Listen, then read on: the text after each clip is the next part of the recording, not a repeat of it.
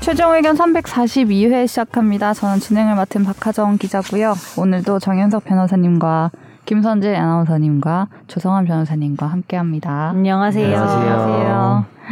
올해의 마지막 방송입니다. 어, 아쉬워. 준비된 리액션이요. 너무 어, 아쉽네. 아쉽기 전에 아쉽다는 말을 하시는. 어, 정확하네.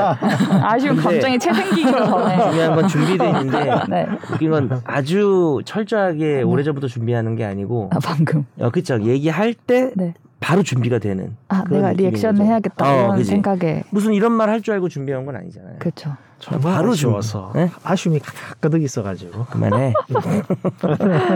가끔 혼나기도 하죠 집에서. 그렇게 그만해. 막 이렇게. 너무 빠른 리액션. 아, 네. 아니 혼내는 사람이 없어서 저러는 거 아니야 아, 그런가? 밖에 나와 지금 엄청 좋아하실 아. 수도 있죠, 댁에서. 너무. 아니, 집에서는 대부분 네. 지겨워합니다 아, 저도 그렇고요 뭐 밖에서나 웃어주지 근데 댁에서 또 성- 저런다 이래요 성대모사 하고 막 그러세요? 네? 댁에서 아, 성대모사 그러진 하고. 않죠 내 돌았어요 아니 그런 면모를 보여주셨을 거 아니에요 결혼 전에.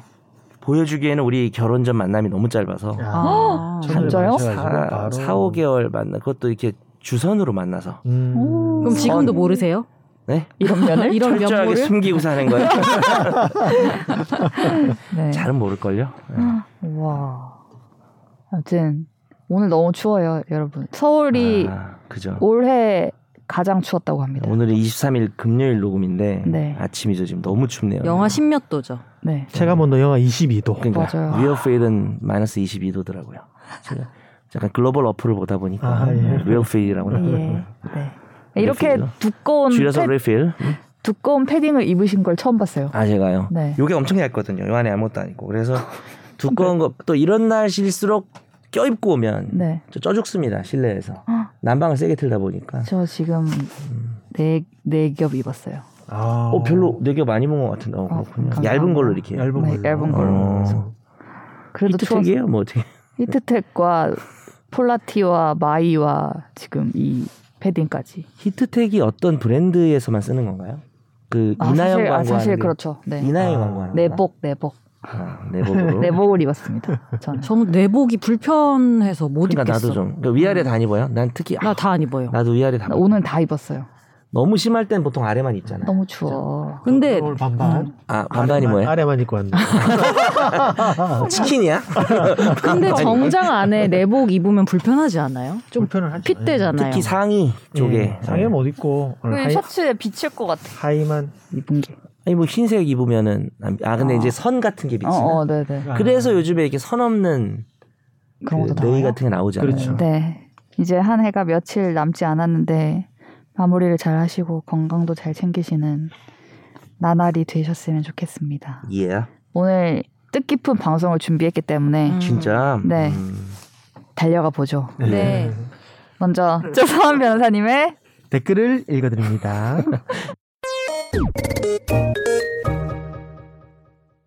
네이버 오디오 클립의 주로님입니다.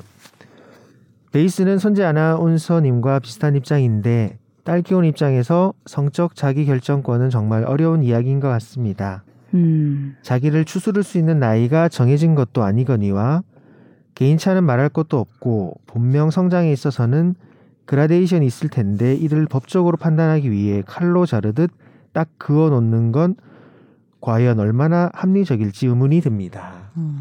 그러니까 맞아요. 그것도 참 맞는 얘기인데. 그게 법입니다. 네. 네. 근데 저도 그렇지 않나요? 이런 법이 어디 있어요? 매사에 그렇지 않나 법은? 근데 그렇지. 어쩔 수 그러니까 없이 이렇게 음, 생기 어쩔 수 없긴 해. 그러니까 네. 이 말도 동감을 하고. 예. 근데 또 어디서는 필요하니까. 잘라줘야 되니까 음. 네. 참 어렵고 인위적인 게 있죠. 공감합니다. 예. 음. 그게 법입니다. 아우, 명언이 또 나왔어요. 영원히 나왔네요. That's law.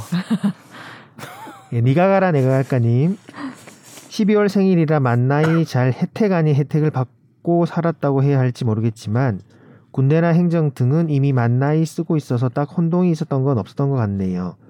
근데 저 때는 빠른 1, 2월 생과 학교 같이 다니다 요즘은 빠른 개념 없어져서 달라진 환경이 이제 정책이 되는 것 같아 보이네요. 그리고 패널 분들께서 얘기하신 청소년법 나이에 대해선 나중에 별도 논의해봐야 할 것 같습니다. 성범죄 아니어도 서- 청소년 범죄에 대한 나이 관련 이슈 되는 게 많아져서 논의가 추가로 필요할 것 같습니다. 음. 나이 정리 저희가 나이를 각종 법에 있는 나이를 정리를 그때 예. 해드렸었는데 네. 한 번 더 집탐을 네, 해달라는 한 번 더 해달라는 요구가 들어왔어요. 깊게. 네. 네, 주로님. 이일의 PD님 그간 고생 많으셨고 유익하고 좋은 방송 감사합니다. 음. 어. 해주셨어요. 아우, 네. 우리 이 PD님도 챙겨주시고 떠나셨다고 한다. 음. 떠나신 분에 대한 인사가 많아요 음. 지금도. 네네 맞습니다. 팟빵에 니가 가라 내가 할까 님이 또 달아주셨네요. 이일의 PD님 고생 많으셨고 나중에 다시 스브스로 오세요. 벌써 2022년도 지나가 2022년도가 지나가네요. 올 한 해 패널 분들께서도 바쁘게 보내셨을 텐데 몸 건강히 미리 멜클수 햄유이어입니다. 최종 의견 8년차 시작도 활기차게 응원합니다. 만수무강 코너 최종 의견. 8년 차예요? 네. 그랬나?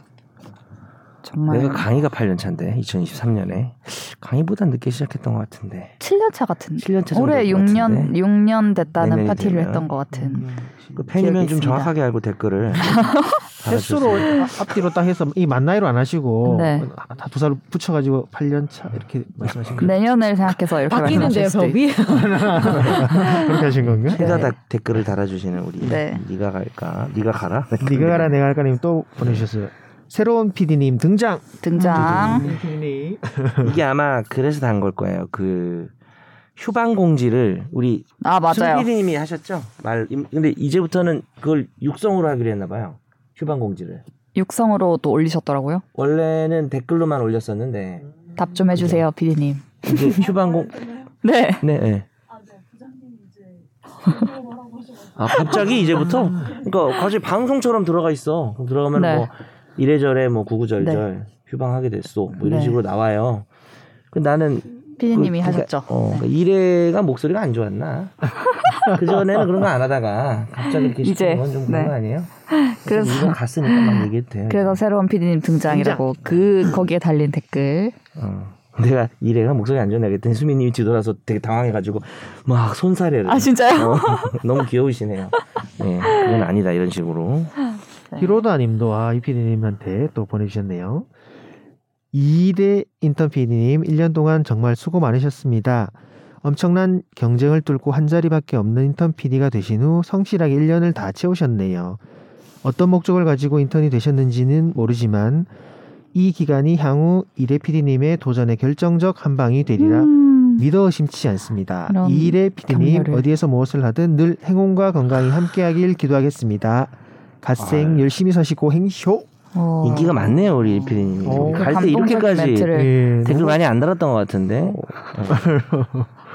그래도 하여간 너무 제일 많이 달린 것 같아요. 아, 사랑 주셔서 그러니까요. 감사드립니다. 다이 피디도 좀 그랬나? 하여튼 네. 빼꼼님 5분 20초 부분에 대한 댓글입니다. 하하하. 이게 제가 뭐였지, 이게? 정 변호사님 이 뭔가를 얘기를 해서 여기에 웃으신 분은 댓글 달아달라고 했었던 거예요. 아저아그 전국에 한 명 정도는 있을 거라고 제가 그래서 제가 댓글 달지 말라고 막 다시 막 네. 얘기하고 맞아 맞아 뭔지는 기억이 안 나네요. 뱃살마왕님 댓글 얘기하다가 뭐 아, 등살마왕 와이프 뭐 이런 등살. 아, 얘기하면서 네. 네. 이거 저격하는 것 같은. 이 점, 왜냐면은 점점은 웃기지 진짜 않다는 거죠. 웃겼으면 크를 많이 썼으면 진짜 예. 웃긴 건데 아하. 하점 하점 아, 한 아, 이게 그 점까지 있어가지고. 예를 아, 갖춰주신 아. 노력. 노력해 주셨다. 제가 지난 방송 때 우리 정 네. 변호사님 드립을 많이 못 받아드렸는데 빼꼼님께서 이렇게 댓글로 이렇게 아, 많이 챙겨주시고. 못 받아주셨대요. 아, 그 패널 중엔 받을 수 있는 사람이 없었습니다. 조 변사님이 못 받으면 진짜 아무도 못 받아요. 그러니까. 그렇죠, 그렇죠. 조 변호사가 조용하면은 그런 리액션 조차 안 나와. 그러니까요. 성공했네요. 네. 아, 마지막 뱃살- 댓글. 마지막 댓글입니다. 네. 뱃살마왕님. 프라 가면서도 프라에서 화낼 일이 여러 번 있었지만 그래도 돈 쓰러 가다 가는 거다 보니 마음이 좀 너그러워지더라고요. 내가 왜 화를 안 내냐고 댓글에 아. 했던 이제 그 얘기 답을 하신 거예요. 저 원래 화는 좀 많으신 분 어, 같아요. 화를 안 내서 내가 뱃살망님 해킹 당했다고 내가 얘기했었잖아요. 그 얘기예요. 그래서 대화하듯이 못 알아들었죠. 네. 내가 한 말을 그대로 대화하듯이 그냥 얘기하셔서 저만 음. 알아보네요. 뱃살마왕님 한번 뵙고 싶어요. 저도 오늘 댓글을 못 읽고 왔는데 딱 생각이 나네요. 아, 일단 많이 걸어야 하는데 여행 가서 비 온다는 것 자체가 좋은 상황은 아닌지라. 근데 체코가 물가 싸다는 건 이제 옛날 말인 것 같더군요. 전쟁으로 인해 너무 물가가 많이 올랐어요. 오히려 옆나라 독일이 더 싼 느낌이었습니다. 김선재 아나운서님 MBTI에 대해서는 여러 가설이 떠오르는데 너무 길어지니 몇 가지만 이야기하면 사전 뭐 지식을 얘기하면은 원래 이제 내가 진보로 나오니까 설문이라는 게 다 거짓으로 하는 거 아니냐라고 예. 댓글을 다셔서 선재 아나운서가 지난 방송에서 근데 내 MBTI만은 거짓이 아니다. 아니다. 내, 내가 나온 인프제가 내 동생이 너 믿을 수 없다. 언니라고 내가 생각해 주겠다 했는데 또 인프제가 나왔기 때문에 이거는 도저히 틀릴 수 없다 했을 때 제가 아 이 정도면은 벤마님도 반박을 못 할 것 와다. 같은데 라고 또 댓글을 하니까 달아주셨네요. 나름 또 본인 말을 하신 거예요. 근데 벤마님을 하면 댓글을 달게 하는 방법은 이제 뭔지 알 것 같아요. 네, 어쨌든 읽어주시죠. 1번 우연의 일치였다. 2번 그만큼 문항들이 변별력이 없었다. 3번 스스로를 속이고 답한 질문이 결과에 영향을 끼치지 않는 아무 의미 없는 질문이었다. 4번 아주 낮은 확률로 김선재 아나운서님이 그만큼 자기 자신에 대해서 객관적이다 정도가 되겠네요. 내가 이분이 진짜 싫어할 것 같은데 하나 말해도 될까요? 네, 말씀하세요. ISTP 같아요 이분. 이분이 MBTI 되게 싫어하잖아요. 이 MBTI ISTP일 것 같거든요. 한번 해보시길 바랍니다. 아, 저는 절대 안 합니다. 뭐 이런 것도 다 믿으실 것 같아요. 또 댓글 이야기네요. 네. 난 이 모습을 보고 네. 그 저는 INTP. 관찰 결과 저는, 저는 INTP의 겁니다. ISTP 같은데? I, 아, I, 아, 그런가? 아, S일 수도 있겠다. 왜냐하면 이렇게 가설하는 아. 사람들은 S야. 네. 하여간 소중한 댓글 감사드립니다. 어쨌든 마무리. 마지막 가능성은 아주 낮은 확률로란 말이 굳이 아주 붙이면서 낮은 확률로 네, 김선재 아나운서 객관적이다. 객관적이다. 댓글 달아주셔서 감사합니다. 요 근래 제가 댓글을 이번에 이따 뒤에서 얘기하겠지만 댓글을 되게 많이 달아주신 음. 편입니다. 이번에. 네. 아, 그러네. 맞네요. 다양하게. 네. 감사합니다. 다음 감사합니다. 우리 청취자의 사연을 진단해 드리는 날로 먹는 청사진.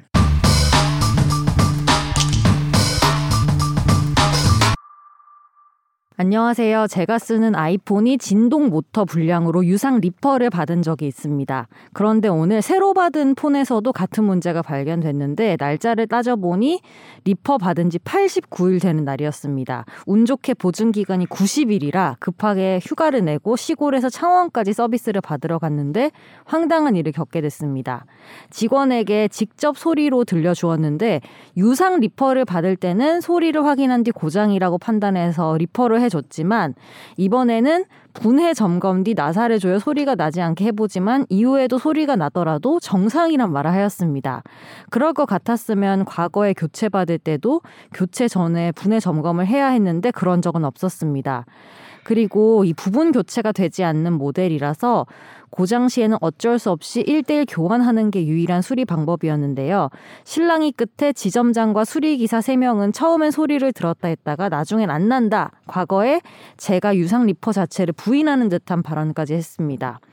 애플 상담센터와 통화해서 부당함을 이야기하니 하드웨어 수리는 센터의 소관이라면서 책임을 회피하였고 오랜 상담 끝에 다른 지점 재방문을 권고했고 다음날 부산 지점을 방문하게 됐습니다.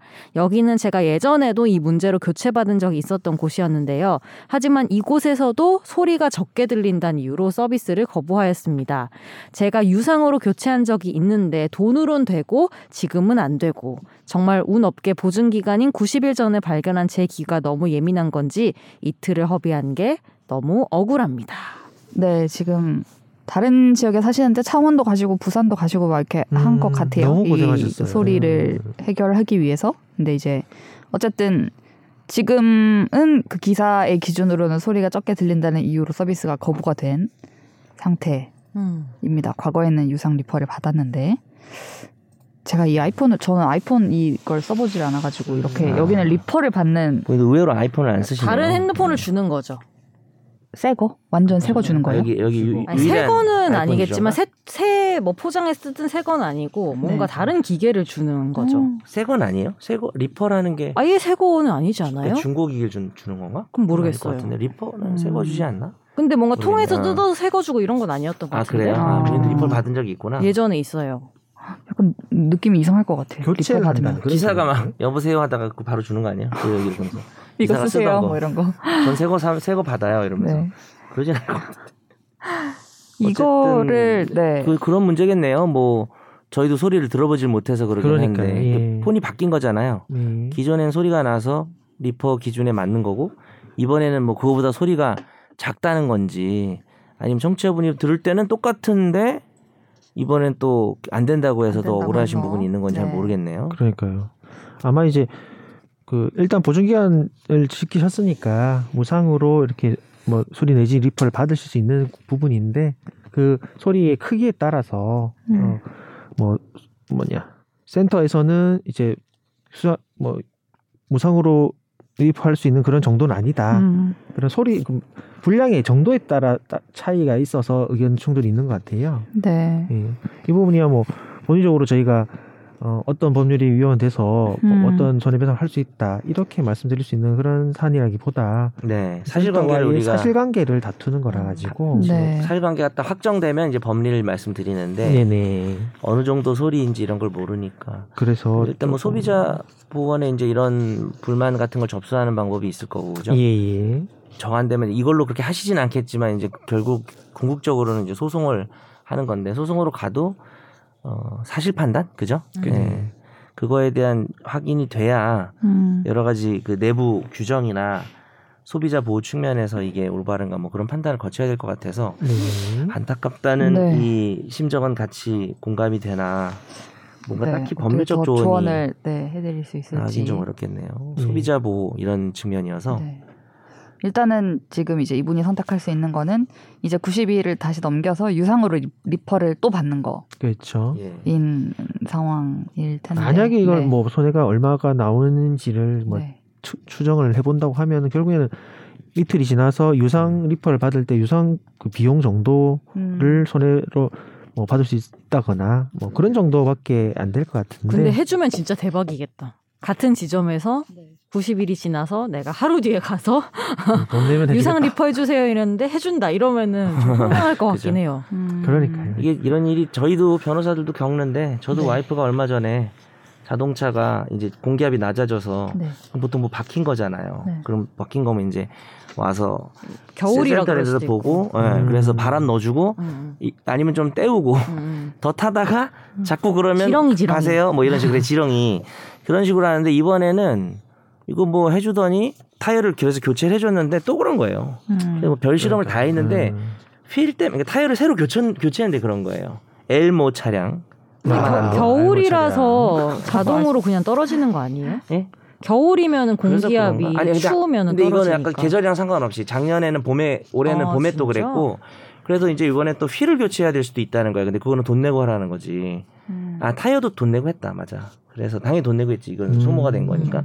근데 교체하는데 휠까지 교체해야 되고 그런데 그래도 안 돼 만약에. 그럼 어떡하라는 거야? 이 엘모 차량 지금 우리 와이프 그래도 8년째 타고 있는데 음. 네. 아, 근데 저는 공방이 이 나사 풀린 듯한 잡소리 네.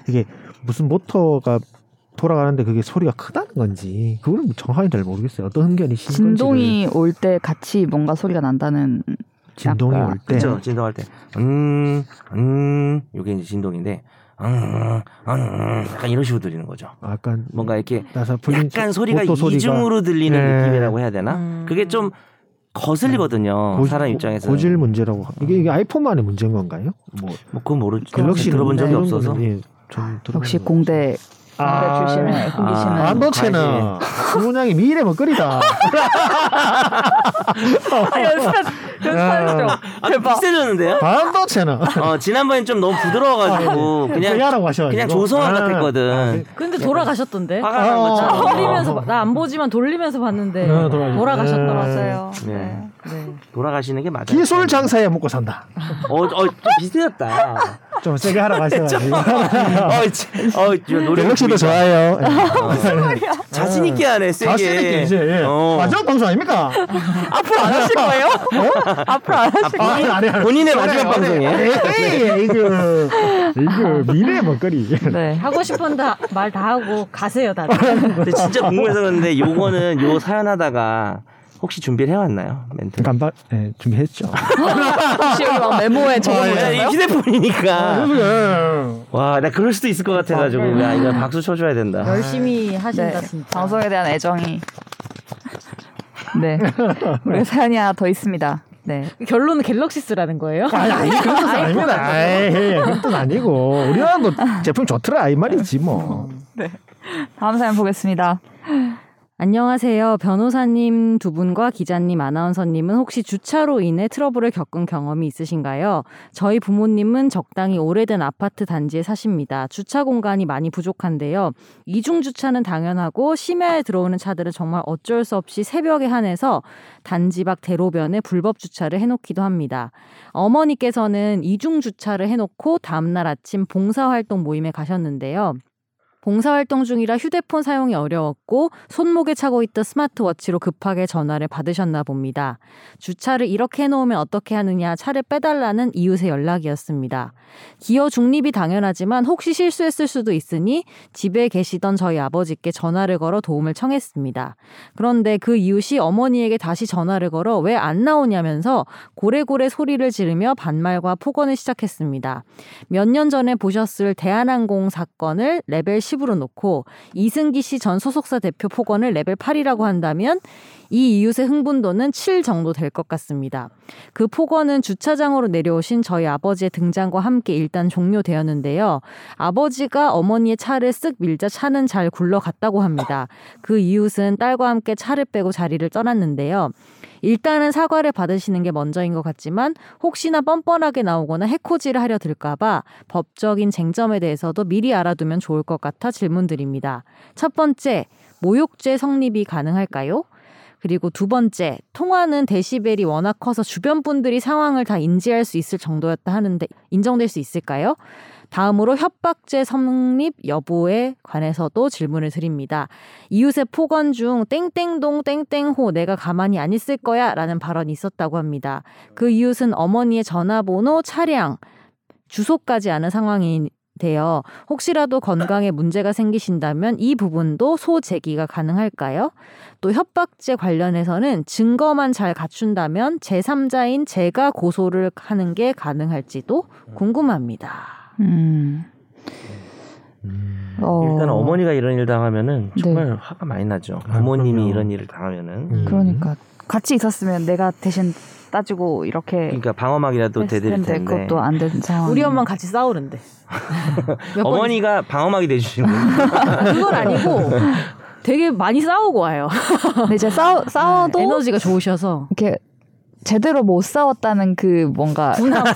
부담이 맞아, 맞아. 남으신 얘기를 저 한참 뒤에 들었을 때 맞아. 음. 그때 그 말을 했어야 되는데라든지 하다못해 말 한마디라도 좀 나 이렇게 따, 더 따졌어야 맞아. 되는데 어. 막 이런 이런 얘기를 듣다가 제가 나중에 이제 근데 이렇게 했었어야지 아 왜 그때 우리한테 얘기를 안 했냐 뭐 이런 얘기를 하면 아이고 막 이러면서 어. 저희 부모님이 또 그러신 적이 있어서 아. 근데 근데 뭐 진짜 네. 그치. 네. 근데 뭐 사연 보내신 분은 사실 이게 그치. 싸우려고 싸운 게 아니라 그냥 이건 전화를 일방적으로 해가지고 당한 거지. 당하신 이렇게 거죠. 해버리니까 음. 사실 좀 답답하실 것 같은데 음. 일단 모욕죄는 그 욕설을 해야 되고 그다음에 이제 어, 그 욕설을 듣는 사람 외에 네. 아, 뭐 길거리에서 했다든지 우리가 길 가다가 열받으면은 이제 창문 열고 욕하잖아요. 음. 그때 이제 그쪽 차량에 동승자가 있냐 없냐가 다르거든요. 그래서 음. 일반적으로는 통화해가지고 단둘이 욕하면은 모욕죄가 안 되고 그래서 그 이제 모욕죄 만드는 법은 스피커폰으로 바꾼 다음에 어, 주변에 이제 우리가 지금 다 같이 듣고 있다 이런 식으로 인식을 좀 시키면 아 인식을 시켜야 어, 돼요. 그 말을 듣고 욕을 해야 모욕의 고의가 있거든요. 음. 내 얘기를 저 사람만 듣는다라고 그래서 아까 질문하신 것 중에 데시벨이 높아서 주변에 들릴 정도라고는 하는데 그 욕하는 사람이 내가 저 사람한테 욕하면 다른 사람도 듣는다는 거를 인식했다라는 점이 없다면은 근데 모욕죄는 음. 좀 힘들 것 같고요.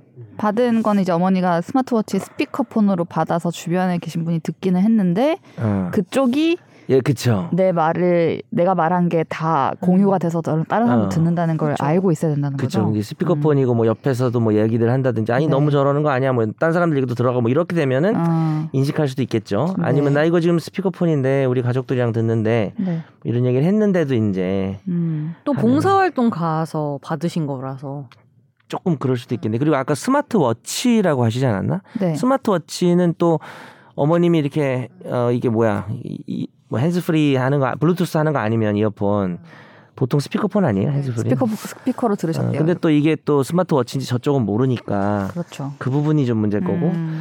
협박은 이제 가만 안 두겠다라고만 해가지고는 내가 가만 안 있을 거야라고만 해가지고는 참 사연자 사연 보내신 분한테 너무 불리한 얘기만 해서 좀 죄송하지만 음. 가만히 안 있겠다고 하는 게 뭐 어떻게 하겠다는 건지 구체적이지 않아서 어. 어, 다만 이제 같은 동네고 하는 부분이 우려가 될 수는 있는데 뭐 그 말한 사람하고 듣는 사람의 어떤 뭐 여러 가지 성별이나 예. 어 무슨 뭐 여러 가지 느낌이나 이런 것도 사실은 고려가 되는 것 같아요. 뭐 거의 뭐 깡패가 실제로 조폭하는 사람이 예, 그렇죠. 어, 예. 아, 뭐 일반인한테 가만 안 두게 이러면 그냥 협박이 되거든요, 사실.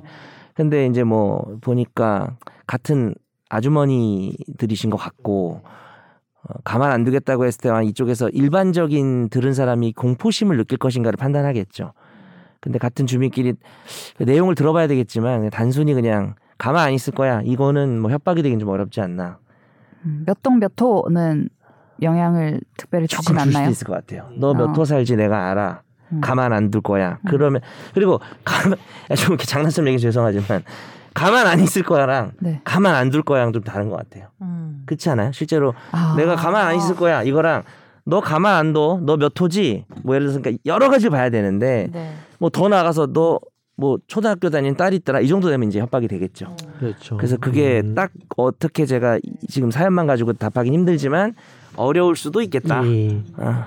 이번에 그 협박죄에서 예- 예전에는 그 피해자 당사자만 이제 공포심을 느꼈다고 하면 협- 협박죄를 인정하고 했는데 지금은 일반인들 통상 일반인들이 해악의 고지를 들었을 때 공포심을 느끼냐에 따라서 협박죄 유무를 또 판단하기 어, 때문에 네. 뭐 주변 분들 우리 같은 그 지금 직접 명확하게 그 파일을 다 들은 건 아니라서 저희가 네. 예, 어떤 뉘앙스랑 어떤 그 뭐 데시벨 정도 그리고 음. 어떤 네네네네. 정도의 그런 어 의도를 가지는 그런 느낌을 전달 받았는지는 모르니까 그 네. 부분은 다시 판단해야 될 텐데요. 너무 이제 어 무섭게 정말 공포심을 느- 느낄 정도로 그렇게 뭐 음. 음성을 깔아서 하던가 아니면 너무 크게 성을 하던가라고 따라서 하면 한다고요? 조금 인정될 가능성이 좀 생기긴 하겠지만 네. 정 변호사님 말씀처럼 일반적인 아, 어떤 그 뭐 보통의 네. 아주머니가 네. 조금 그러니까, 허한한 정도의 아주머니가. 말씀 그러니까. 드리는 거는 그 협박죄까지 가기는 조금 어려울 것 음. 같다. 근데 나는 자기 딸 앞에서 이런 말을 할 수 있다는 게 그것도 더 신기해요. 웃긴 거야 참. 응. 어. 뻔히 보고 있는데 그러니까요. 옆에서. 음. 그차 밀, 미니가 그냥 밀렸다면서요. 딸이 음. 또뭐 그리고 그러니까요. 어, 서- 성년이 아니고 이러면 만약에 음. 그러면 그런 걸 보고 배우는 건데 음. 애 학원 데려 준다고 하는 보니까 고등학생 뭐 아, 고등학생, 그러겠네. 예 그런 것 같은데요. 그냥 최대한 그 차 외우셨을 씁쓸하네. 테니까 어떤 차인지 음. 피해 예, 피해서 네. 다녀요. 되세요. 정말 저희가 그게 옛날에 그 최선인 것 판결 같습니다. 당한 사람이 하면서 피해야 되는 게좀 그러니까. 아래 집그 층간 소음 때문에 이제 네. 그 인터폰을 눌러서 막뭐 어, 욕설이든 뭐 네, 심하게 맞아요. 했던 그분이 유죄가 됐던 네네네. 걸로 기억하는데 그쵸. 음. 예, 이, 이 부분은 네, 그때랑 좀 통화- 달라서 예, 통화 네. 음량만 좀 커서 흘러 나온 거고 뭐. 스피커폰이든 인터폰이든 이렇게 주변 사람들이 들을 수 있는다는 걸 인식할 수는 없었던 걸로 보이긴 네. 그 해서 음. 어, 핵심은 그러니까 협박죄 핵심은 그러니까 그 지금 여기서 지금 뭐- 말씀하신 건 이제 모욕죄 명예- 그죠? 예, 모욕- 모욕죄나 모욕죄가 명예훼손죄 어- 예, 어려울 것 같고. 그리고 협박은 핵심 딱 두 개. 구체적인 해악의 고지라 그래서 해악의 널 고지. 어떻게 하겠다는 게 어느 정도는 구체적이어야 네, 그렇죠. 되고 예, 두 번째는 무서워야 되고 보통 사람들이 들었을 때 훨씬 근데 이제 두 개 다 아닌 것 같은 느낌이 들어요. 네. 잘 더 봐야 되겠지만 네. 네. 혹시 뭐 추가적인 게 있으면 알려주시고 네. 오히려 저는 근데 오히려 약간의 폭행으로 폭행? 예, 뭐, 뭐 유형력 행사가 뭐 그냥 그런 단순히 판결이 있었죠. 예, 뭐, 뭐 때리거나 이런 게 아니라 뭐 폭행으로 뭐 심적으로 상, 뭐 상해를 받을 수 있는 그런 여지가 원- 있어가지고 그쵸. 폭행이 가능될 수 있다는 폭행은 생각도- 원칙적으로 몸이 닿아야 되지만 예외적으로 물건을 근처에 던졌다든지 예, 전화기에 엄청나게 고성으로 예. 어. 계속 크게 이렇게 해가지고 정말 고막이 아플 정도면 폭행 폭행죄라는 판례가 있어요. 아 그러니까 예, 내 그- 귀가 아프다. 예, 예. 너무 시끄러워서 음. 그러면 오. 폭행죄라는 되게 특수한 판례가 있어서 아 그리고 또 질문 하나 더 있었죠 제3자가 또 할 수 있냐 네네, 어머니에 그렇죠. 대해서 그래서 본인이 할 수 스트레스에 충분히 할 수 받아서. 음. 있는데 그때는 이름이 고발이 됩니다 근데 네. 피해자가 하는 게 고소고 네네 제3자가 하는 게 고발이 되겠죠 고발이- 네. 가능합니다 그거는 그러니까 근데 나는 이런 거죠, 그러니까 피해라는 게 아니고 안전을 위해서 이런 사람은 뭔가 그건 더 할 수 그렇죠. 있는 약간 여지가 있는 사람이잖아요. 그러니까 정상 범주를 좀 벗어났다고 보기 때문에 그러니까 나는 네. 음. 이제 어머니 안전을 위해서 좀 피하셨으면 좋겠어. 그 말도 맞죠 뭐 네. 어머님이 씁쓸합니다. 또 이렇게 뭐예 신체적으로 강하고 이러신 것도 음. 아니고 뭐 자기를 방어하기가 저기 힘드실 네. 수 있으니까 음. 음. 네. 아이고. 알겠습니다. 네, 다음 한 주 동안의 화제의 판결을 소개해드리는 어쩌다 마주친 판결.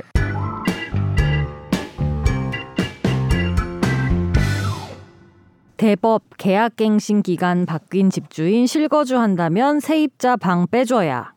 임차인 B 씨는 제목 읽기가 좀 특이한데. 대법 지난번에 읽었잖아요. 아니 이 제목이 좀 네, 특이했나? 대법 어쨌든. 임차인 B 씨는 2년간 아파트 전세 계약을 체결한 뒤 거주했습니다. B 씨는 개정된 임대차 보호법에 따라서 주인에게 임대차 계약 갱신을 요구했는데요. 그런데 3개월 전 이미 집은 다른 사람인 A 씨에게 팔렸고 기존 주인은 새로운 주인 측이 실거주를 해야 한다는 이유로 계약 갱신을 거절했습니다. 그리고 새로운 주인 A 씨는 아파트 소유권 이전 등기를 마친 뒤 임차인을 상대로 아파트 인도 소송을 냈는데요. 재판 과정에서는 이미 계약갱신을 요구한 상황에서 임대인이 바뀐 경우에 새로운 집주인이 계약갱신 거절권을 가질 수 있는지가 쟁점이 됐습니다. 1심은 새로운 주인의 손을 들어줬습니다. 하지만 2심은 임차인 승소로 판결했는데요. 대법원은 이를 다시 뒤집었습니다. 최근 대법원은 이 건물 인도 소송을 원고 패소로 판결한 원심을 파기하고 사건을 서울중앙지법으로 돌려보냈습니다.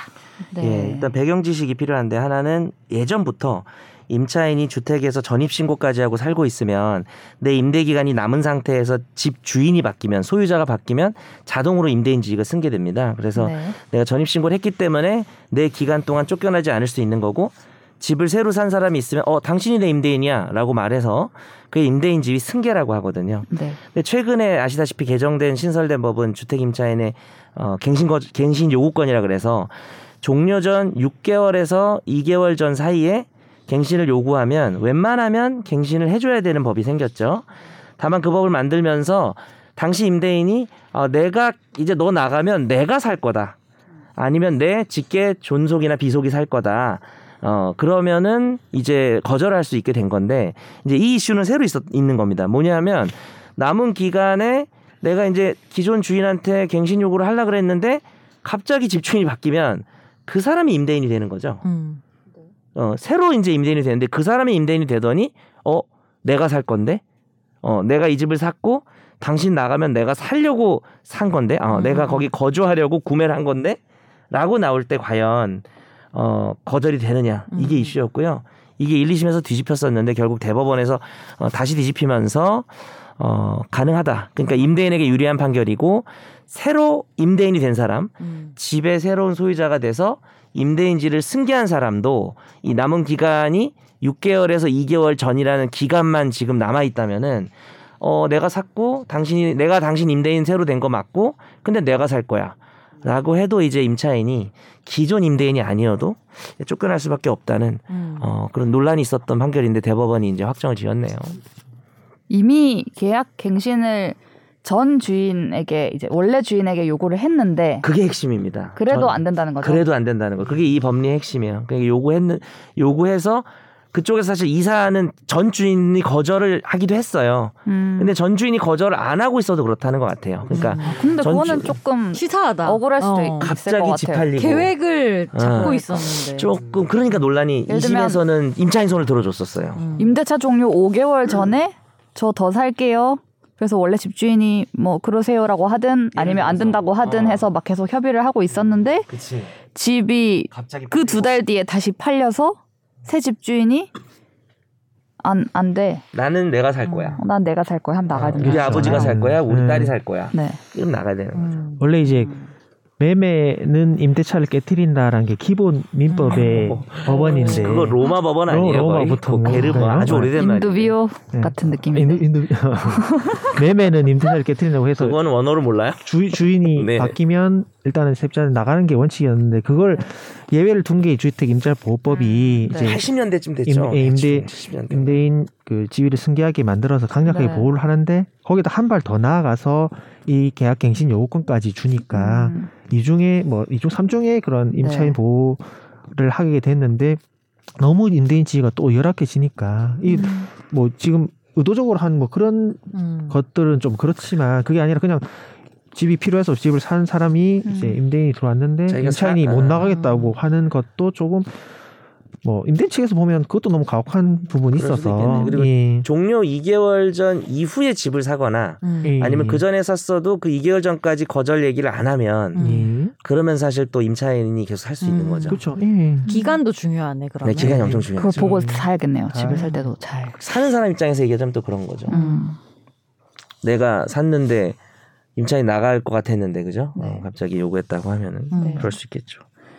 그럼 어쨌든 2020년 신설된 이 갱신 요구권과 관련된 대법원의 첫, 판결. 판결이었다고 합니다. 결국 네. 법은 다 밸런스 게임인 것 같습니다.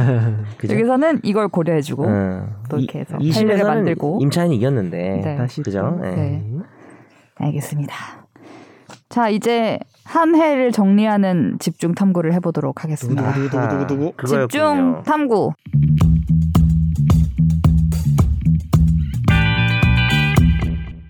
네, 최종 의견이 한 해 동안 아. 43번 방송을 했습니다. 음. 오늘 포함해서요. 그래서 법 제도의 변화나 그리고 화제가 되는 판결이나 뭐 법적인 쟁점이 있는 실생활 문제 그리고 드라마에서 본 법과 현실 이걸 세 편 했더라고요 우리가. 그래서 알아두면 좋은 법상식 등등 많은 얘기를 함께 나눠봤습니다. 말씀드리기 전에 드라마 네. 세 개가 뭐였는데요? 소년 심판 아하. 우영호. 아. 음.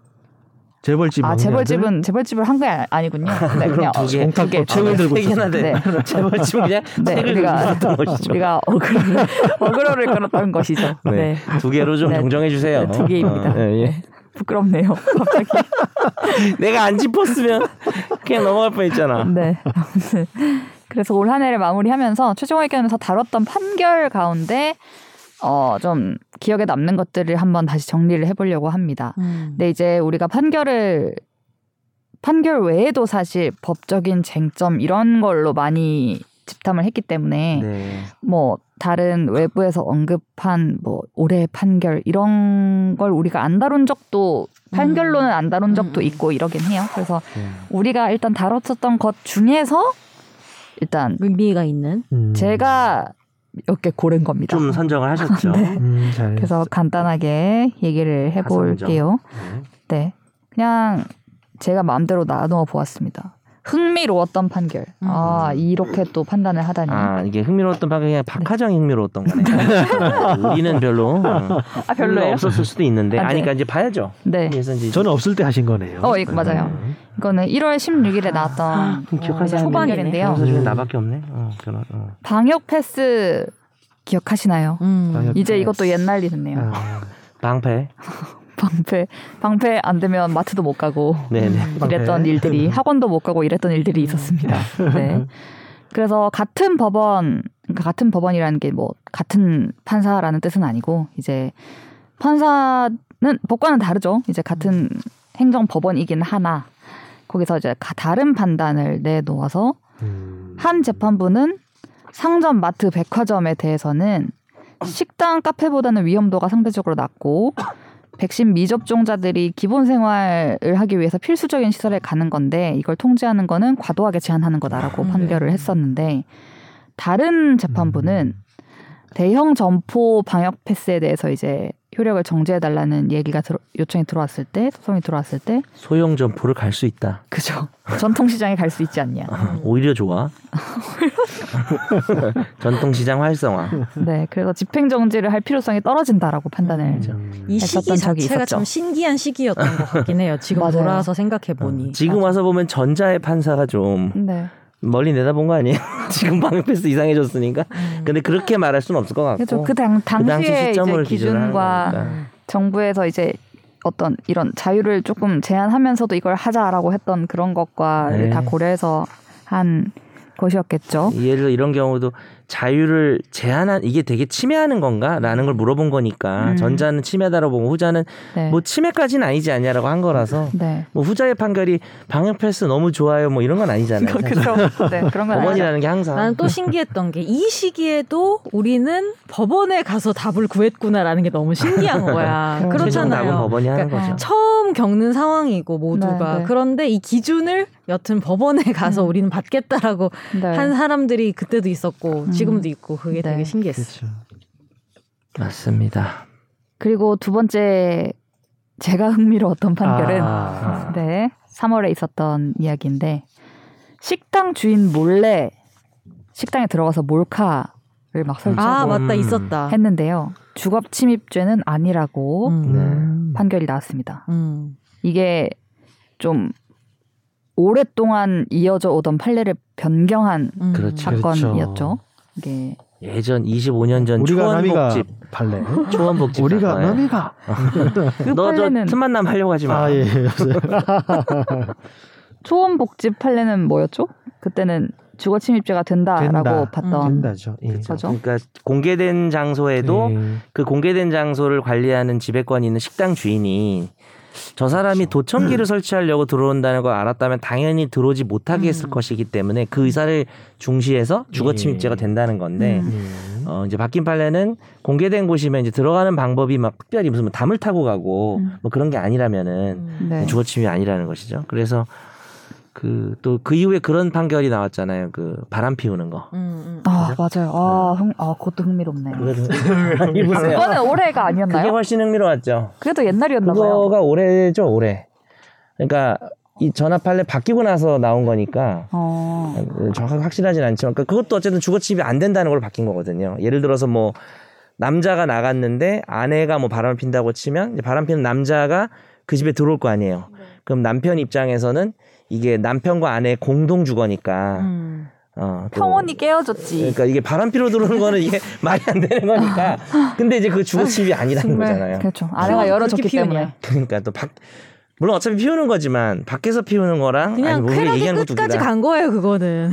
아 집까지 간 거니까. 그러니까 집이 편하고 좋다 뭐 이랬을 수도 있겠죠. 그렇겠어요. 약간 그 긴장감을 즐기는 거지. 아 진짜? 그렇지. 아, 어, 나는 그냥 뭐 그렇게까지? 그런 마음으로 가는 거죠. 굳이 음. 거기 간다는 거는. 네. 참. 이런 판례가 있었고요. 근데 바람 핀 것도 이제 간통죄가 없어졌으니까 결국은 그러니까. 음. 형사처벌이 안 되는 음. 거죠. 안 되는 거죠. 네, 주거 침입도 안 민사로 되니까. 음. 가야 된다. 음. 저는 근데 그 판결을 반대하지는 않았어요. 그 음. 당시에도. 전 반대했었던 것 같아요. 뭔가. 이게 내가 말이 보니까 되냐? 네가 보수야. 그 약간 유교 쪽 보수야. 유교쇼 유교 맞아요. 그러니까 뭐 저는 가- 약간 재벌 그런 쪽 보수가 아니라 그런 유교 유교 보수. 보수야. 네. 다음 박하정 선정 의미 있었던 판결. 그러네요. 이제 잘 중요합니다. 지금까지는 좋아요. 아. 음. 네. 지금까지 흥미로웠습니다. 아, 네. 이번 이제 의미가 아, 있는지 보죠. 의미가 있는지 봐주세요. 네. 긴급 조치 그리고 아, 이거 말해 뭐해? 음. 피해자들에게 국가가 배상 책임이 있다라고 음. 야. 예. 7년 전의 판례를 뒤집은 판결이 아, 지난 네. 8월에 있었습니다. 이게 과거에 7년 전에 이제 긴급 조치 구호 발령이 그렇죠. 위헌이고 무효이긴 한데 고도의 정치적 행위였기 때문에 음. 국가가 국민 개개인에게 민사상 불법 행위에 따른 책임은 지지 않는다라고 판결을 했었는데 이게 바뀐 거죠 이제 그래서 긴급조치 발령 적용 집행 이런 것들은 다 일련의 국가 작용이다라고 봐서 국가 배상 책임을 인정한 판결이었습니다. 아, 의미 음. 전체를 있었죠. 시퀀스로 본 게 이 판례의 핵심이었던 것 같아요. 그렇죠. 네. 따로따로 개별적으로 나눈 게 아니라 네. 국가 적용이라는 게 일종의 시스템이니까. 네. 그렇죠. 네, 그게 좀 의미가 그래서 이제 인정해 줬다는 게 네. 법리적으로나 사회적으로나 의미가 있었던 것 같습니다. 네. 그리고 그때도 제가 소개를 했지만 음. 대법관 두 분의 이제 의, 두 명의 의견 중에 이런 부분이 되게 좀 더 강한 의견이 있었죠. 그렇죠. 이게 뭐 읽어주시죠. 뭐. 당시에 그 긴급조치 구호 발령으로 인해서 막 형사 처벌을 받고 막 이랬던 사람들 그 당시를 얘기하면서 긴급조치 구호를 적용하여 유죄 판결을 선고한 법관들의 행위는 법관들의 행위는 당시 실질적 법치주의를 위반하고 정당한 사법권 행사를 사실상 포기한 거다. 그렇죠. 네. 법, 음. 법관이 톱니바퀴 외부에 음. 존재하는 제동 자치 역할을 제대로 수행할 수 있을 때 네. 비로소 자유민주주의 체제가 정상적으로 작동하다고 작동하고 있다고 말할 수 있는 것 아닌가라고 아닌가? 음. 마치 우리 최종 아, 네. 의견 제목처럼 네. 의문문으로 아닌가 이렇게 네. 해주셨습니다. 아, 네. 그때도 근데 김선재 아나운서님은 그래도 사과를 한 건 아니지 않는가? 네. 아, 그렇죠. 맞아요. 예. 무릎표 그건- 투성이네요. 부적을 사과하세요. 네. 이 그 이제 판결이- 공감을 많이 샀던 것 같아요. 선재 아나운서의 그 말이 네. 댓글에서- 맞아. 그때 댓글에 많이 달렸어요. 그러니까. 예, 공감을 많이 어, 샀어요. 아, 나 그건 기억난다. 나 기억나는 네. 거. 그래서 의미 있는 판결이 아니었나. 음. 아, 선재한테 의미가 있었네요. 그렇군요. 공감을 많이 아, 받은. 박하정 네. 기자님의 비. 아. 네. 그리고 두 번째 빅은 오호. 모의 성과 본을 따른 자녀는 어머니가 속한 종중의 구성원이 된다라는 음, 요건 화제의 판결이었죠. 음. 맞아요. 그때 그러니까 아까 네. 저희가 긴급 조치는 집중 탐구였고 네 이렇게 다뤘었습니다. 음. 이게 아버지의 성과 본을 따라서 원래는 출생 신고가 됐었는데 성년이 된 다음에 이걸 바꿔서 어머니의 성과 본을 따르겠다라고 했고 예. 그렇게 되고 나서 이제 어머니 쪽의 종중의 종원 자격을 인정해 달라라는 소송을 거쳐서 나온 그죠. 판결이었습니다. 이게 2000년대 초반에 나왔던 전화비체 판례 변경과 연동이 되는 건데 음, 그 전까지는 남성 종중원만 음. 네. 종원으로 인정하다가 그렇죠. 네. 성년이라면 어, 미성년자는 안 돼요. 성년이라면은 음. 남성 여성 불문하고 당연히 종원이 된다는 판례랑 요거랑 이제 컨비네이션이 된 거죠. 음, 네. 성분을 바꾸니까 엄마 쪽도 종중이 네. 저는 이 판결이 그 잘 잘 기억이 안 나는 게 이유를 생각해 보니까 음. 네. 제가 이제 합류한 지 얼마 안 됐던 때인데 네.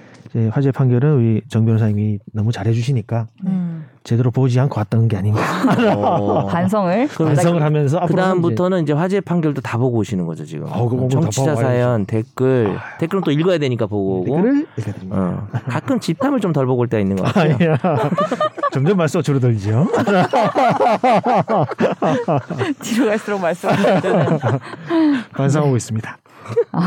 예. 아니 진짜 열심히 보고 와요. 네. 저는. 아니 진짜 너무 메모와 이렇게 막 아, 공부하고 너 오시는데. 비교되게 너 너무 그래 진짜. 아, 요새 메모 안 하는데요.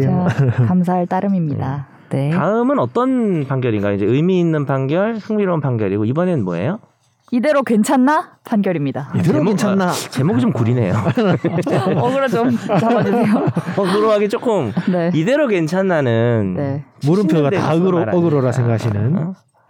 기자들이 이렇죠. 네. 웬만한 게 이대로 안 괜찮지 않아요? 이대로 안 괜찮은데 유독 안 괜찮았던. 아, 유독 음. 제가 안 괜찮아. 어, 안 괜찮아. 네. 짧게 이겐판 이겐판 네, 줄여서 이견판 첫 번째는 장애인 이동권 관련 판결인데요. 네. 서울과 고양시에 거주하는 분들이 시외버스와 광역형 시내버스에 저상버스를 도입하지 않고 탑승 휠체어 탑승 설비도 없다. 이것은 장애인 차별금지법상 차별행위라서 시정해야 된다라고 이제 소송을 제기했었는데 대법원에서 운수회사 학업심에서 운수회사의 책임을 인정했던 학업심도 파기환송을 했습니다. 그러면서 설명했던 내용이 이 원고와 원고의 주거지 직장 등을 고려할 때 원고가 이 피고 버스 회사들이 운행하는 모든 버스에 탑승할 개연성이 있다고 보기 어렵다라고 음. 한 거죠. 그래서 이제 그때 당시에 얘기했던 거는 우리가 갑자기 출장 갈 때 부산 가는 버스를 탈 맞아, 수도 맞아. 있고 얘기했다. 막 진주 가는 맞아요. 버스를 탈 수도 있는데 그러면은 가능성들. 어. 음. 이, 분들은그 자기 진짜 자기 집 근처 회사 집 근처 여기만 딱 보고 여기서 그러네. 주로 너 다니니까 딴 데 별로 탈 가능성 없잖아. 다 갖춰야 돼 이걸 음. 이렇게 보는 게 말이 되는가? 음. 음, 전국을 다 이동할 수 있는 게 이동권인데 그렇죠. 음, 너의 어떤 출퇴근 네. 루트가 아니다. 네. 그래서 음. 어, 상관이 그 없다. 자체로 어떤 제한을 해버린 거 그러니까. 아니냐라는 지금 들어도 후진적인 음. 마인드. 아, 아, 그러네요. 안 괜찮네요. 이거는 뭐 아. 안 괜찮아. 뭐 이제 그 부분과 뭐 운임 인상 등을 통해서 이런 설비 제공 비용을 마련하는데도 나름 한계가 있는 것 같다. 뭐 이런 등의 이유가 어. 있었어요. 네 하면서 음. 구차한 변명이 네. 그래서 당시에 장애인 관련 매체에서는 아하. 음. 장애인 시외 이동권을 전면 부정한 판결이 나왔다라고. 그러니까 이제 기사를 한 쓰게 수백억 됐었습니다. 정도 돈이 드니까 네. 이거를 해라라고 판결을 하게 됐을 때 좀 뒷받침이 안 될 수도 있다는 현실적인 이유도 있긴 했네요. 네네 음. 같이 있었습니다. 그리고 두 번째 이대로 괜찮나는 아하 이걸 하셨네. 아하. 어린이집 원장이 CCTV를 아. 지워도 처벌하지 못한다였습니다. 네. 이거는 이것도- 진짜 어, 법이 사실 네. 이거는 법 탓이긴 해요. 그죠? 네. 그렇죠 판결이 막 어, 어떻게 이런 논리로라기보다 아, 그렇죠. 근데 그러니까 법이 이렇게 돼 있어서 판결이 또 법 해석을 좀 잘해줬으면 하는 부분도 있는데, 음, 네. 그죠? 예, 그런 분도 있는데 법 법률 규정이 원래 좀 그런 거라 그렇죠. 이게 형사처벌이잖아요. 또 이 판례는 그러니까 그렇죠. 네. 확실하게 형사처벌의 요건에 해당해야 되다 보니 이 아예 삭제해버리는 거는 이제 영상 정보 훼손이 아니라서 그랬죠 아마 음. 제 기억에는 이게 그죠? 벌칙 훼손 조항에서는 당한 예. 자 당한 관리를 자에 잘 못해서 네. 훼손 당한 자는 처벌을 하게 돼 있는데 대해. 훼손 당하다는 수동태도 좀 웃기네요. 아, 직접 내 하는 몸이 훼손을 당한 게 아니잖아요 지금. 내가 이거 내 건데 내 CCTV인데 나 이거 나 이거 실수로 이거 이렇게 됐어 어, 관리를 못해서. 당했어. 그래 나 훼손 당했어. 훼손 당했어. 또 말이 좀 이상하지 않나 애초에. 지금 보니까 좀 이상하네요. 그럼 훼손 당한 자는 처벌하나 자- 직접 훼손한 자를 처벌하는 규정이 없기 야, 때문에 아, 이건 진짜 네. 코미디다. 네, 그래서 지금 정말 안 괜찮았네 음. 이것도. 네. 이것도 진짜 그래서 이 법을 바꿔야 어, 된다는 그렇죠. 얘기를 뭐 많이 판사만 했었습니다. 욕할 일인지는 모르겠는데 아, 이게 또 진짜 좀 법이 안 그러네. 괜찮은.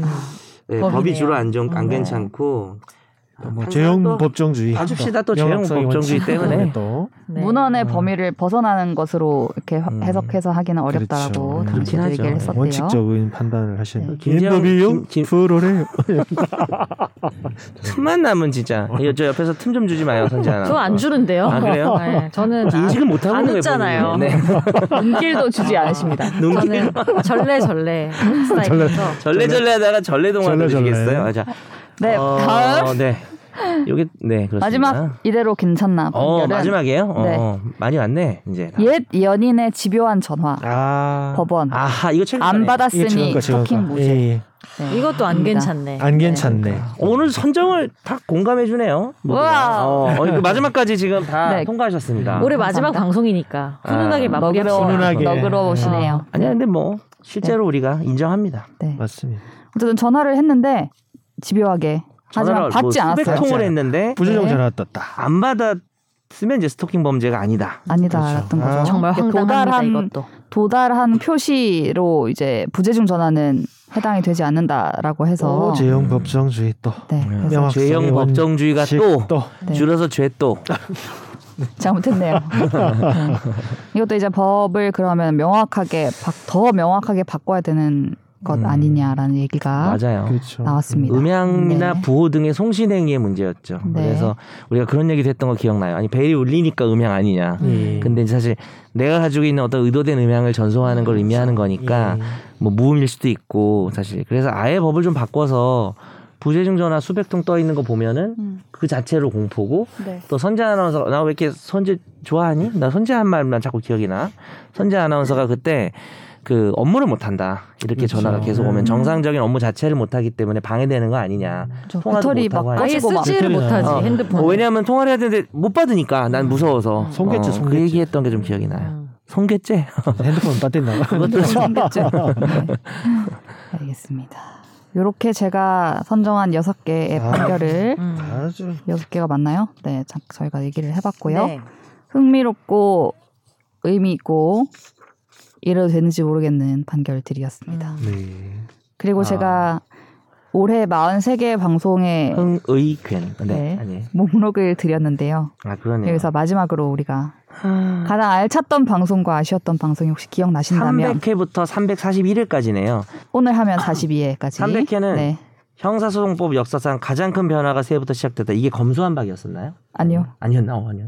피의자 신문 조서를 아하. 뭔가 하는 것이었는데 잠깐만요. 음, 가장 큰 변화인데 왜 기억을 못하죠? 어떻게 그리고 막방은 19금 영화는 몇 살부터 볼 수 있나요? 네, 아. 였습니다.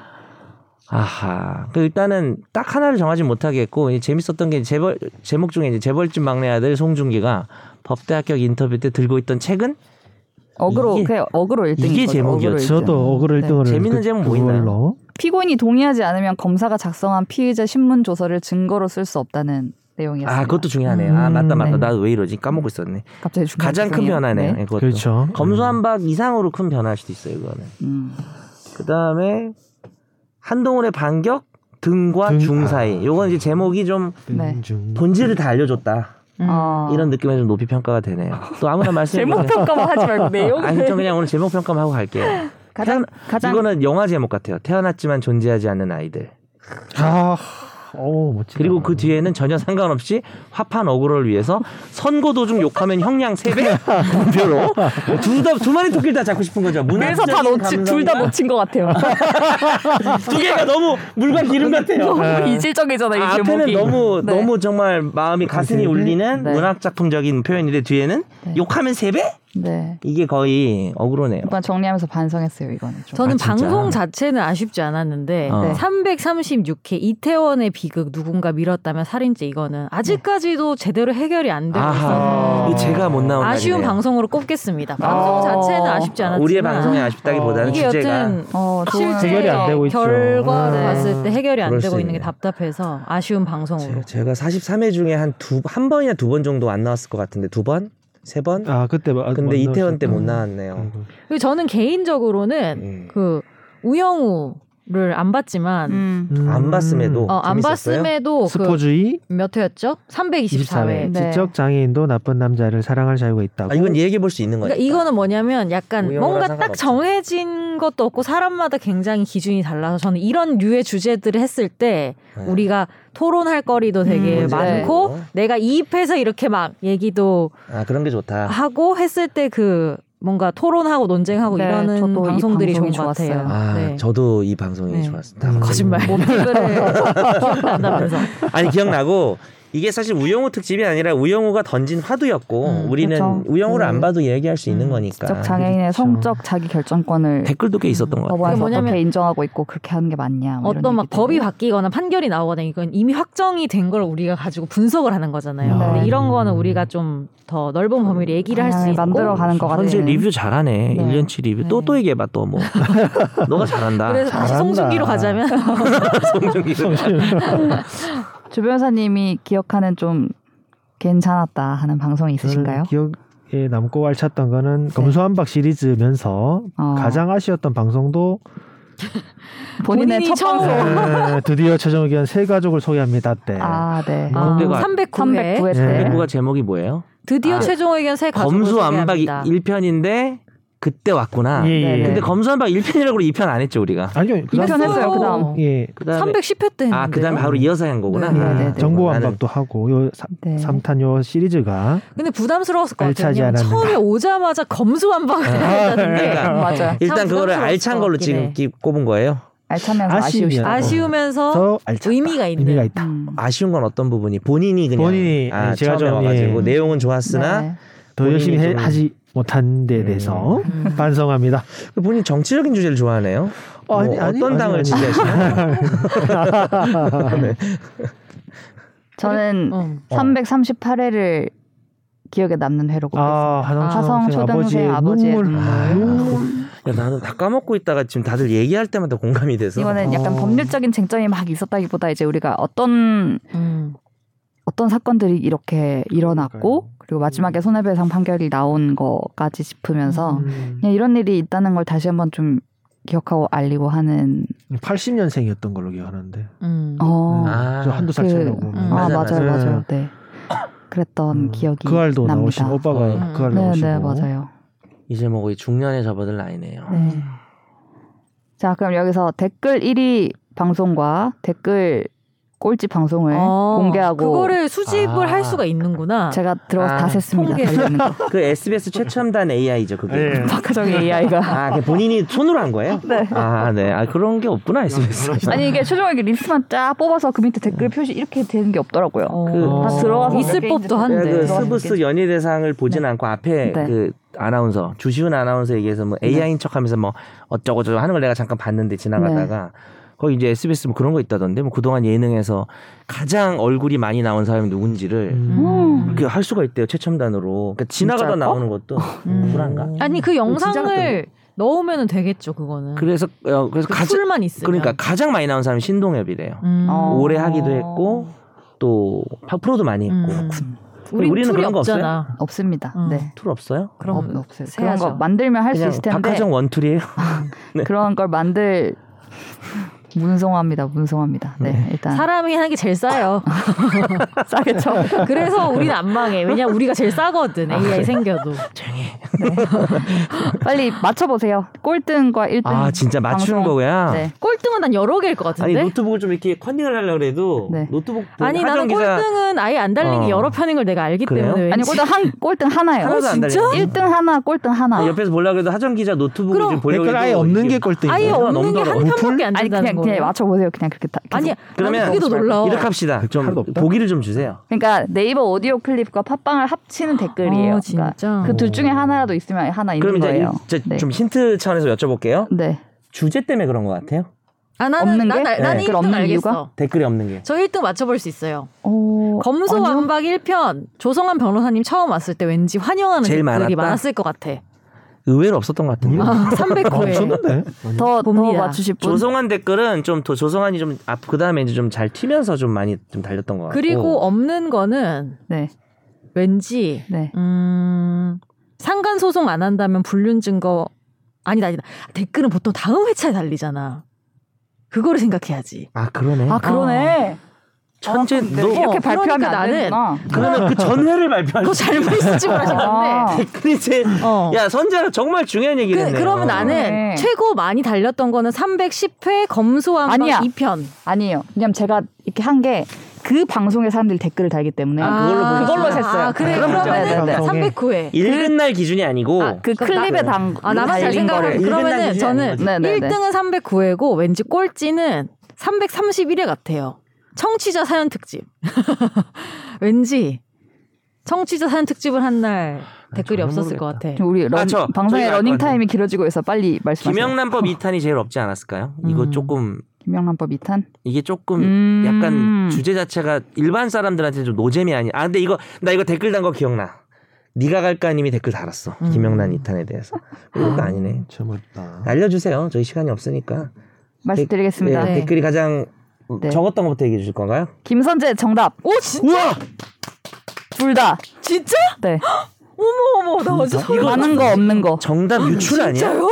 저 깜짝 놀랐어요. 새벽 오신 거 아니에요? 아나지 아니에요. 그냥 느낌으로 찍은 건데. 와 대박이다. 그러면 김선재님에게 10점 드리겠습니다. 아, 저 나 누구랑 진짜 영상 깜짝 아, 놀랐다. 저하몇 회라고? 아, 아 진짜 못 나 맞추면 진짜 본인이 놀랐다. 310회가 제일 많. 구회? 아 309회 그러니까 변호사님 오셨을 때 제일 많았을 것 같고. 왔을 때가 제일 많았고 어. 환영하는 소환 댓글이. 아, 그리고 청취자 사연 특집 왠지 사람들이 안 달았을 것 같더라. 청취자 사연 특집이라서 저는- 진짜 맞아요? 저는 청취자 사연 특집이 제목이 저는 되게 재밌다고 생각해서 제목은 많이 재밌는데 달 거라고 상간 생각했는데 소송 안 한다면 불륜 증거 받아갔다면 소송 못 하나요? 이거였는데 댓글이 하나도 없었습니다 이때 어 마상이 어, 댓글 영 어, 개. 그거를 잘 끌었는데. 였고요. 와 아, 근데 그 왜냐하면은 이게 청취자 개개인의 뭔가 사연을 이렇게 해주니까 사실은 검수안박은 그러니까 그렇죠. 조성한 환영에 또 검수안박이었기 검수안박 주제도 때문에. 많았던 것 같긴 아, 하네. 어, 댓글이 주제가- 15개로 일등이었습니다 이게 1리탄 합친 것도 아니고 나는 파, 아니에요, 아니에요. 어. 판을 깔아야겠다. 이화는 12개. 그게 2등.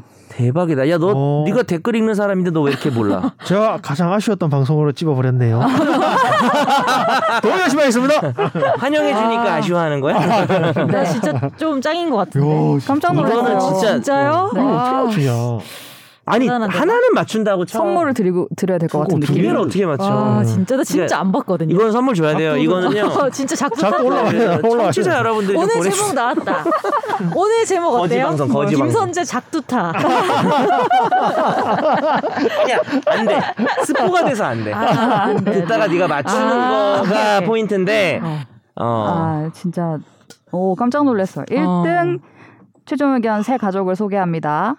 2등이 검수한박 2편. 어, 그게 검수완박 잘 등이에요. 어. 나가네. 네. 그 바로 다음 회차였죠. 음. 역시 아, 화제가 근데 된 가장 주제다 화자의 보니까. 주제였던 그리고 것 같아요. 삼 등이- 네. 우리도 시류를 타야 되네. 3등까지만 얘기할게요. 3등. 여기서도 저기서도 횡령, 감옥 갔다 와도 남는 장사. 아, 이게 댓글 많아요? 이게 댓글 11개. 음. 약간 분노를 유발하는 예. 이거 게 댓글 별로 안 많을 것 같은데. 그때 이제 얼마면 되겠냐고 막 올려달라고 했던 아, 것도 있고 해서 밸런스 게임. 밸런스 게임 하셨잖아 이거. 밸런스 게임은 그러면은 가능해요? 결, 결론이 아. 나왔네요. 시류를 타거나 퀴즈를 내야 되는 퀴즈 퀴즈. 예. 어, 어, 게임을 해야 되겠네. 게임을. 참여형이 음. 확실히 확실히. 어, 아. 댓글이 많이 달린다. 그러니까 이게 우리가 왜 그러냐면 댓글이 뱃상마왕님도 막 지- 질문 드리니까 기본적으로 기본적으로 대- 네. 달아주시고 댓글이 많은 방송이 아니잖아요. 그러니까 한마디 하면 갑자기 한 세네 개 달리면 그게 제일 많은 거야. 제가 평균 얘기했잖아요. 4.85개라고. 아, 평균 4.85개. 네. 그러면 제일 많은 건 몇 개 정도였어요? 음, 1등 한 거? 네. 아까 열다섯 어. 아까 15개. 어. 네. 15개. 앞으로 정말 댓글 잘 됐습니다. 읽어드리겠습니다. 네, 너무 네. 우리가 댓글 구걸하는 것처럼 보이면 뭐 정말 댓글에 잘 이해하신 거예요 저희 뜻을 네. 나 진짜 너무 최고였다 오늘. 와, 진짜 박수를 최고다. 보내- 보냅니다. 올해를 나 하루 아름답게 종일 기분 마무리. 좋겠다. 어, 너무 기분이 좋네요. 머리에 무슨 쿨샴푸 같지 않아? 바로 열고 어. 뭐 김선재 작두 타 이거 좀 넣어주셔야 될 것 같은데. 아니 그러니까 그, 그 아, 스포가 안 되는 차원에서 그럼 이렇게 맡은지. 하자. 오늘 신내림 받은 사람 있다 이렇게 아. 또 있다, 물표야. 있다. 댓글 연계 아니야? 뭐 없나? 진짜 제목 좀 나- 네. 짜, 짜주고 해. 참여하는 게 댓글이 많이 달린다고 하니까 네. 끝으로 저는 네. 청취자들이 좀 생각했을 때 재밌었던 회차나 아. 기억에 남는 재밌었던 거. 판결이나 이런 게 있으면 아. 올해를 마무리하면서 달아주시면 네. 오늘 방송 잘한다. 아. 잘한다. 저 이걸로 돈 버는 사람이에요. 방송 쟁이쟁이 방송쟁이. 네, 달아주시면 네. 15개를 돌파해 봅시다. 경 새해에는 기록을 깨봅시다. 15개를 넘는 댓글과 음. 평균 댓글 6.85개 음. 이상으로 아. 네. 목표를 잡고 저는 뭐 댓글에 집착하지 않겠습니다. 저는 집착할 갑자기? 거예요. 아, 얘가 선재가 잘하는 것 같아가지고 네. 아무튼 내가 맞추고 싶었는데. 한 해 동안 네. 모두 다 세 분 너무 고생 많으셨고요. 네. 예. 멀리서 이렇게 또 와서 음. 한 시간 동안 또 아유, 내년에도 하고. 하정 기자랑 같이 하는 건가요? 네. 다들 어, 네, 네. 쭉 하셔야 됩니다. 음. 할 수 있겠지? 오늘 네. 좀 머리를 이렇게 하셔가지고 되게 잘 어울리십니다. 아 그래요. 아, 네. 그러니까. 예뻐 예. 보이십니다. 너. 아, 오, 특히. 그, 좀 내려왔네요. 어, 네, 네. 머리가 아주 자연스러우세요. 감사합니다. 저는 특히나 올해 처음 이제 합류하긴 음. 했는데, 어, 네. 예. 이 방송 이후에 이제 뭐제 현업 자체도 많이 늘어나는 느낌이었고 어, 바빠지고 진짜? 너무 좋은 기운을 많이 받아서 갑자기 소감을 얘기한다고. 약간 나가는 사람 느낌. 내일 네, 다시 돌아오겠습니다. 네. 너무 행복하고 아, 좋습니다. 네. 연말 마무리 다들 잘 하시고요. 저희는 음. 새해에 또 즐겁게 찾아뵙도록 하겠습니다. 네, 새해 복 많이 감사합니다. 받으세요. 새해 복 많이 새해 복 많이 받으세요. 네, 메리 그 크리스마스. 메리 크리스마스. 나도 법률 전문가 세상만 사법으로 재밌게 풀어내는 여기는 최종 의견 최종 의견 최종 의견 최종 의견으로 오세요 고품격 법률 팟캐스트 여기는 최종 의견